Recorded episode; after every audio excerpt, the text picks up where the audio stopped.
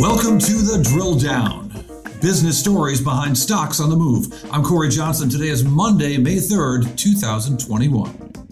Well, just ahead, we'll hear from 90 year old Warren Buffett and why real companies are much bigger to Berkshire than picking stocks. Plus, a look at a business behind an unlikely beneficiary of the work from home revolution. And we'll drill down on Shale King Continental Resources with Bill Smead, CEO of Smead Capital. But first, it's sponsor time. The drill down is brought to you by Aiera, a one stop equity platform where you can seamlessly connect to any earnings call and surface actionable insights automatically. Aiera's AI powered tools will allow you to work faster and smarter. That's Aiera.com. And you can listen to the drill down on any of your favorite podcast platforms iTunes, Spotify, Google Play, Stitcher, iHeart, and TuneIn. Just hit that subscribe button and catch every show. And remember to join the drill down on Twitter and Instagram at DrillDownPod. Link up with us on LinkedIn and let us know what companies you want to talk about. All right, I'm Cory Johnson, and here on the drill down, we dig deep and explain the business stories behind stocks on the move. Joining me now, as always, producer extraordinaire Isaac Webster. Isaac, what's going on in the world of business today? Hey Cory, here are the top stories you need to know from Wall Street this Monday, May 3rd. Stocks traded mixed with the S&P 500 and Dow inching higher while the Nasdaq declined slightly. Worth pointing out, the S&P closed out April with its best one-month performance since November. Investors betting on the economic recovery and watching the Federal Reserve closely. Fed Chair Jerome Powell saying on Monday he's hopeful about the U.S. economy in a speech, uh, while he also noted the recovery is uneven. If you look at the 12-month performance, the Dow is up 43%, the S&P is up 47%, and the Nasdaq is higher 59%. It's amazing. It's just, you know, from where we were a year ago, these results are fantastic. And so as we discuss stocks in this show, let's remember that we had an S&P up 47% in the last year. So a stock up 47% in the last year, it's just average. Yeah, which is which is amazing to think about. Cory, the next story we're watching is Verizon, pulling back from his digital media strategy and planning to sell Yahoo and AOL to a private equity firm, Apollo Global, for $5 billion. Now, Cory, $5 billion, Yahoo and AOL, do you think that's a, a good price tag? Depends what they're going to do with it, with Apollo. If they're going to keep it like it is, or start to uh, add some other things to it, as private equity firms do all the time. I'm a big fan of what they're doing at Yahoo Finance, in particular. I love what they do every year. On the previous weekend, uh, just now when they cover the uh, annual meeting for Berkshire Hathaway, as only they could online. Uh, Andy Serwer over the crew over there doing a great job. And I'm going to give a shout out to our girl, Julie Hyman. Love her over there at Yahoo Finance. Also on Monday, a trial got underway between Apple and Fortnite maker Epic Games. This case could reshape the relationship between software developers and App Store operators. Now, this dispute stems from the iPhone maker's tight control over how people access Fortnite and any other mobile apps from Epic. Apple's App Store takes a 30% cut of Epic's revenue from those users. Now, the Wall Street Journal put a dollar figure to Apple's App Store. What do you think it is? How much do you think it's worth, Cory? Good question. It's a fortune, right? It's the biggest app store there is out there. Two trillion dollars. Two trillion. Okay. That's a lot of money. Good work. It's a big Thank number, you. Wall Street Journal.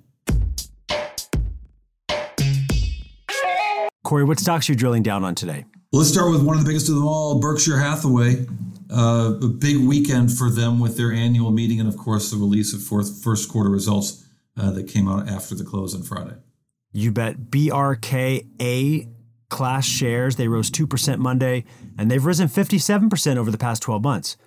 So what are you what are you following the most closely about Berkshire from over the weekend? Well, there was news this morning uh, uh, that um, indeed the company announced that uh, Warren Buffett announced that Greg Abel uh, will succeed him as the Berkshire CEO should he have to leave in the short term.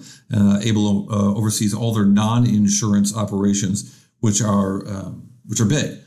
Everything they do is big, including this annual letter and the, the attention that this letter gets every year, and the annual meeting, which, as we mentioned, one could watch on Yahoo Finance in real time on Saturday, um, as, as I did. Uh, and, you know, um, I thought what was really interesting in this was two things. First of all, you know, I have to say, you know, Warren Buffett's 90 years old, and he really sounded 90 years old in this call, just his voice cracking, still super sharp and, and uh, um, insightful as ever but he just sounded, you know, he sounded. I look, I'm 90 years old. I hope I sound so good. But uh, I, I, also hope Warren Buffett would have sounded better. But that said, uh, great insights. And I thought, uh, Isaac, one of the most important insights that I got out of his focus here was really the notion of how people see him and see Berkshire Hathaway as stock pickers, but that his business at Berkshire Hathaway and the businesses that they wholly operate are enormous. It is a giant business. Uh, the property, plant, and equipment at that business is bigger than any other company. Uh, in particular, he used the example of uh, some some of the years that they've spent building out their railroads, or or the years spent building out transmission lines uh, before they could even install windows to deliver power all over the country. And he really does push back on that popular notion that uh, Berkshire Hathaway is just a bunch of stock pickers. People think we're a bunch of guys that own stocks and all that sort of thing. Berkshire Hathaway owns, by GAAP accounting, more property, plant, equipment, business infrastructure, which the president just got through talking about Wednesday night in infrastructure, importance of it. We have measured by GAAP accounting more than any other company in the United States. We have more than any of those companies that on the list of the largest companies in the country. But we've and we've got it by a substantial margin. So we have an investment in what makes this country move and work. Fifteen percent of the interstate goods move on the on our railroad. Uh, we're building transmission, and we started in 2006 or seven. Uh, uh, planning how we would close coal plants, but you can't close coal plants until you get the electricity from where it's generated to the customer. And if you're going to generate it in Wyoming, uh, and it's going to go to Las Vegas or someplace, and previously they had a coal plant near the place because that was the way it was done 50 years ago or 75 years ago.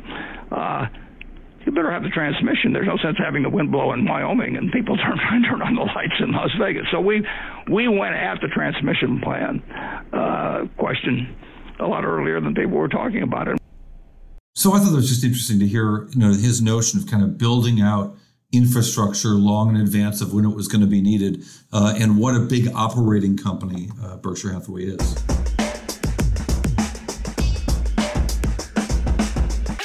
Cory, what is your next drill down? I want to look at VSE Corp. Corp short for corporation. VSE is short for VSE. VSE uh, it's, it's trades under VSEC. Uh, shares climbed 7% Monday. They've gained 144% over the past year. So, Cory, what is VSE? I've never heard of this company. Uh, it's about a billion dollar market cap company, a very interesting company that uh, is involved in fixing airplanes and trucks. They're going to do ah. a lot of ah. business with the government. And, you know, what are, what are some of those successful companies in the last year during the pandemic? E commerce companies. And what do e commerce companies need besides the E, the internet? They need the commerce, which happens on airplanes and trucks. And so these guys have actually seen some real nice growth in their business of fixing airplanes and trucks over the last year. Uh, and you know they've they've really seen some uh, dramatic growth fueled by e-commerce. Now, are you talking about the U.S. Postal Service?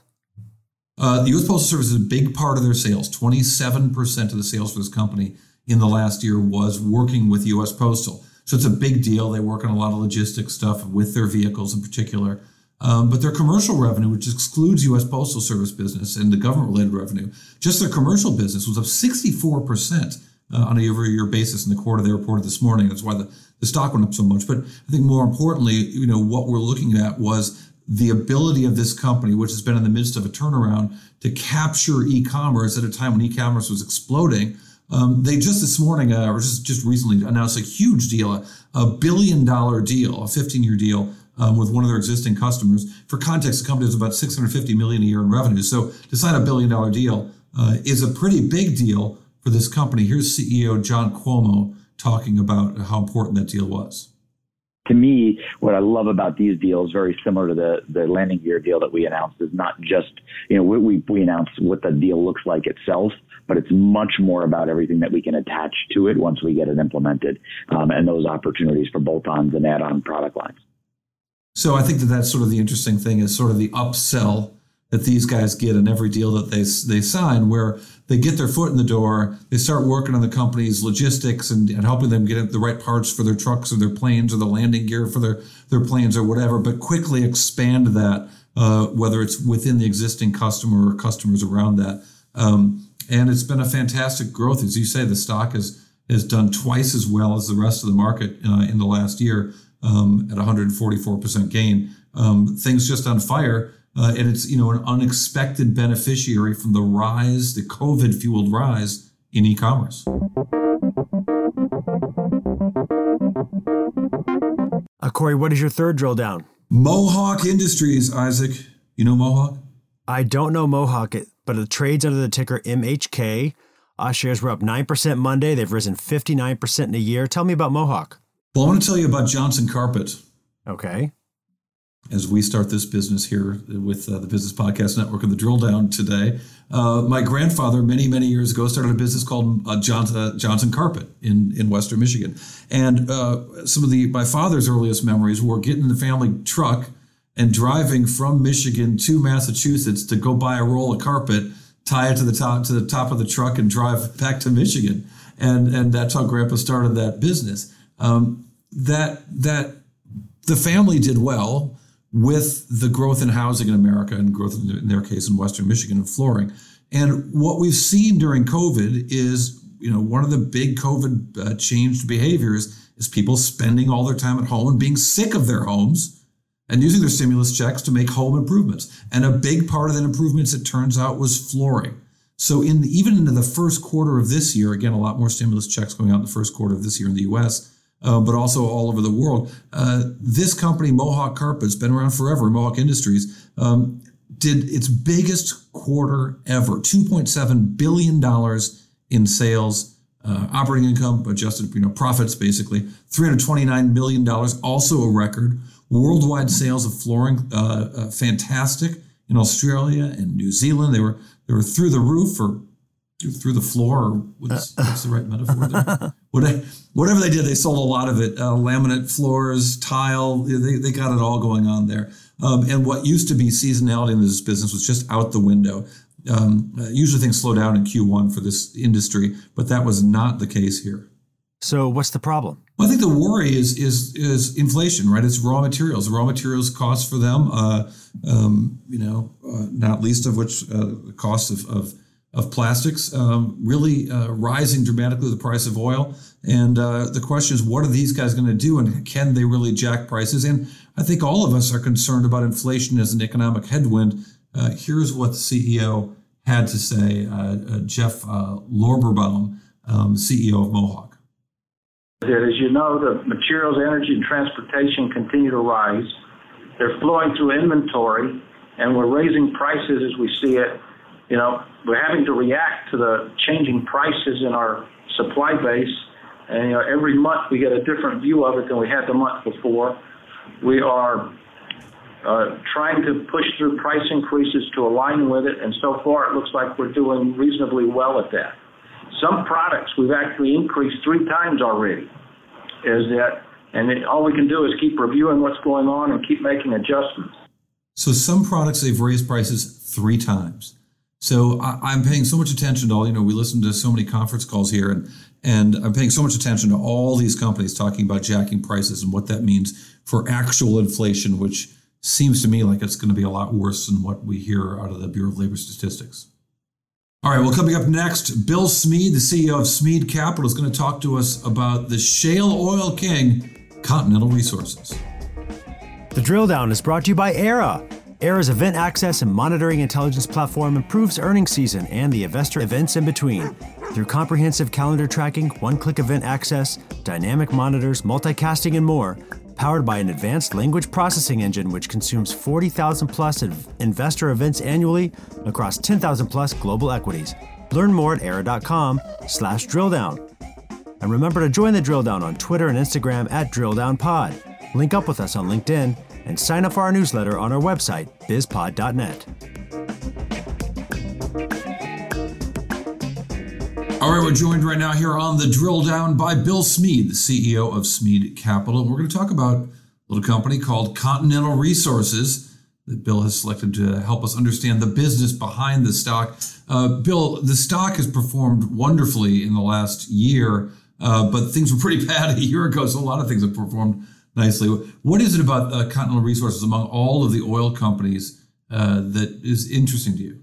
There's so many things that are interesting about it, but what happened to us was we it, it hit us about a year ago at the height of the pandemic that the there's a, a counterintuitive thing going on in the oil business and that is that that the effort to get greener the effort to deal with climate change the the things that you would do if you are are really staunch about lowering carbon et cetera would be to make the other ways of generating uh, transportation or electricity or flying uh, relatively economically more attractive. And the singular way to do that would be to take the price of oil up dramatically. So the body politic wants $150 a barrel oil. We should back up a little bit and just kind of talk about what Continental Resources is. So, Continental Resources is a company that, that looks for oil and gas, but as you mentioned, they have a lot of big finds. They've got big finds in the Bakken region in North Dakota, they're in Powder River Basin in Wyoming, uh, and they're in Oklahoma in size, both in oil and gas. And they've been at it for a long time. Right. And, and, and the founder owns 80% of the stock. So he, so he, he was buying millions and millions and millions of dollars himself in the market, even though he already owns a ton of it. And, and, and so you don't have to wonder if the person running it would like to succeed.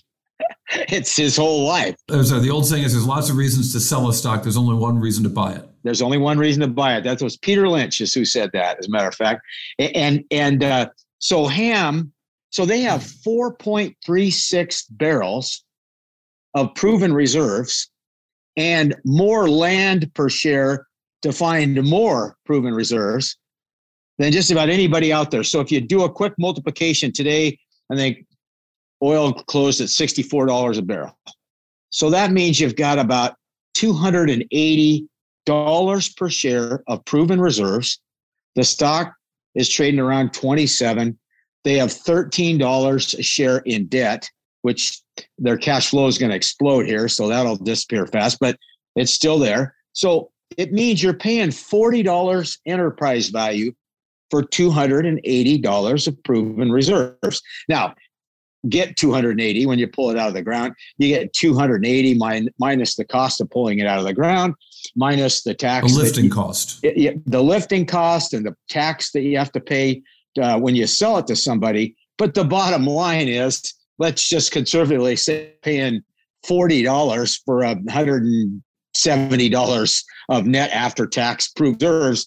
Now that's that's in the that's in Ben Graham land, right? That's that's what Buffett started out doing in the 40s and 50s and 60s, trying to buy assets for way less than they're worth. So let's talk a little bit about this. So, you know, I mentioned the stock has done quite well uh, in that it has nearly doubled. It's up 98% in the last uh, uh, last 12 months. But I think um, what's what's particularly interesting about this company is sort of uh, the, the places that they've, you know, most of that gains, first of all, in the last year, 70% or more in the last year. But the places where they pull oil out of uh, rely on fracking, they rely on horizontal drilling, kind of the most expensive kinds of drilling you can do in the oil business. It's a reasonable question, but they don't do the any of the other stuff after that, right? They they they pull it out of the ground, they're not the ones transporting it. They're not the ones refining it. They're not the ones doing all the other stuff, right? So th- this is just it's it's pure heroin that we're dealing with here. These guys don't care what happens. That's my point. They well, don't care if pe- people drive their cars for 30 years and they don't care if it, everybody's driving electric cars in 5 years. Either way, the price of oil and natural gas are going to soar in value. Well, all right. So let me let me ask you about this. So uh, one of the things that these guys talk about is this this wonderfully geeked out phrase of commodity optionality. And what they really seem to mean is that they can switch production from oil to gas and gas to oil depending on what the world looks like. So during mm-hmm. COVID, they said, you know what, the price of oil is so low, let's work our wells that are producing more gas. And then mm-hmm. when they look out in the future of 2021, they say, you know, oil prices have come back and are going to stay there. Let's shift more of our production into oil. And I think that's a fascinating uh, technological development and a, a, a rare ability of this company to not be too oil or too gas heavy. Well, Cory, Buffett says any IQ points above 125, for the most part, aren't very helpful in making money in investments. so, As my portfolio over the years would prove. So, wh- where do you see Continental? You know, again, why Continental among all the oil companies out there? Um, if okay, so you, have got a macro view on on oil prices going up over the next five years, but why Continental among them? Okay, so we own Chevron and ConocoPhillips, and they are they they all you know they also do refining and and and they're kind of comprehensive oil companies and pay fat dividends. And and so we have about 12% of our portfolio in oil stocks. The the index has 3% the russell 1000 value has 6% but to me to me that's portfolio management i'm concerned with you know, the whole point of the show is we want to drill down on one on a company and really understand that company. So, what is it about this company among all? you Look, you you could have picked uh, from a hundred E&P companies. Why Continental? This stock will quadruple in three years if we go to a hundred dollars a barrel. And is that because they're so oil heavy, or is it because they're just so undervalued in that basis? A, a combination of uh, oil and gas heavy with the best properties, with the most proven reserves, and the, the, the leverage that they have, which will get reduced, but it'll still be there, is when when the oil price works in your favor, that leverage just works like leverage does when you hit a winner on a technology stock. You know what I mean? In other words, I, one of my mentors in the business, he said, he said, if I buy a company with a great balance sheet, a lot of times I'll use margin when I buy it to provide the company a little bit of debt. well, you don't need to provide Continental any debt. They, they've got it already. You, you don't need to use margin. They're already mar- they've, they've leveraged themselves. There is leverage. And they're there. talking about paying down that debt. I mean, they're talking about reducing that debt dramatically over the course of just the next year. Sure. It, that's right, because they're going to gush cash flow. But again, uh, look, you mentioned the stock has doubled in the last year, but the, the stock is half of what it was two or three years ago. Now, one of the reasons for that has been concern about their ability to get oil out of the Bakken. That not only is it very expensive to pull the oil out of the ground, in the Bakken, for the most part, they've historically had to ship it by train, except that they've got this Dakota Access pipeline, which has lowered the cost of delivering the oil to market. Um, does it is there are there concerns when you look at Continental and it's got so much oil in the Bakken region that if that pipeline gets shut down, which some environmentalists are after, it will actually hurt the ability of this company to sell oil at a lower at a higher price. Well, again, margins, again, anything that restricts supply is what the body politic wants. Which, in other words, if you're, it, let's just say you're Harold Hamm, and let's just say that a lot of things restrict how much you can sell but what if what if you sell what you sold last year at forty dollars a barrel for one hundred fifty dollars a barrel? Pretty good business. It means there's no additional expenses because you're not pumping any more than you were before. It's nirvana. It is literally nirvana. Uh, well, we will see if uh, Continental Resources does indeed lead us to nirvana. Uh, Bill Smead, always a pleasure catching up with you, and and what an interesting company to check out here in, in, in Continental Resources. Yep. Um, how can our listeners connect with you and follow Smead Capital? Uh, SmeadCap.com, Smead blog. Just go in there, and put your email address in, and uh, about 40 times a year you'll you'll get a piece. Uh, today's uh, piece is called uh, Warren Buffett, No Fish in the Barrel. Okay, wait to see it. All right. Bill Smead, Smead Capital. Thank you very much. Thanks for having us. Okay, up next on the drill down the bite, that one number that tells us a whole lot. All right, Isaac, Continental Resources has had uh, just short of $1.4 billion in profits in the last five years. Now, its debt payments, of course, reduce those profits. If they didn't have the payments, they'd have more profits. So, with $1.4 billion in profits, I want to ask you, Isaac, how much the company spent on debt payments of the five years. So that's the bite Continental's debt payments over the last five years. But first, the drill down is brought to you by Aiera, the equity platform with event intelligence and insights for fundamental investors. Seamlessly connect to any earnings call and take advantage of Aiera's AI powered tools. Work faster and smarter with Aiera.com. And please subscribe to us on your favorite podcast platform iTunes, Spotify, Google Play, Stitcher, iHeart, TuneIn. We're there. Just hit that subscribe button and catch every show. And remember to join the drill down on Twitter and Instagram at Drill Down Pod. Link up with us on LinkedIn and sign up for our newsletter on our website, bizpod.net. Okay, here's that drill down bite, the one number that tells you a whole lot. All right, Continental had $1.4 billion in profit in the last five years, Isaac, but it had $1.5 billion in debt payments in that same time. So if you get rid of that debt, ah. the profit would have doubled for this company. And as a, uh, Bill Smead and I were talking about earlier, they have been talking about lowering uh, that debt quite a lot in this year. That should leave a lot more cash to flow to shareholders in the forms of dividends uh, or give them the leverage to do other things when they want to do it, not least of which deliver earnings. Well, it's going to make some people happy. All right. Well, you've been listening to The Drill Down. I'm Cory Johnson. He's Isaac Webster. Remember to follow The Drill Down on Twitter and Instagram and at Drill Down Pod. And if you have a favorite stock whose business you'd like us to drill down on, hit us up on Twitter and we'll take a look again at Drill Down Pod. Thanks for listening.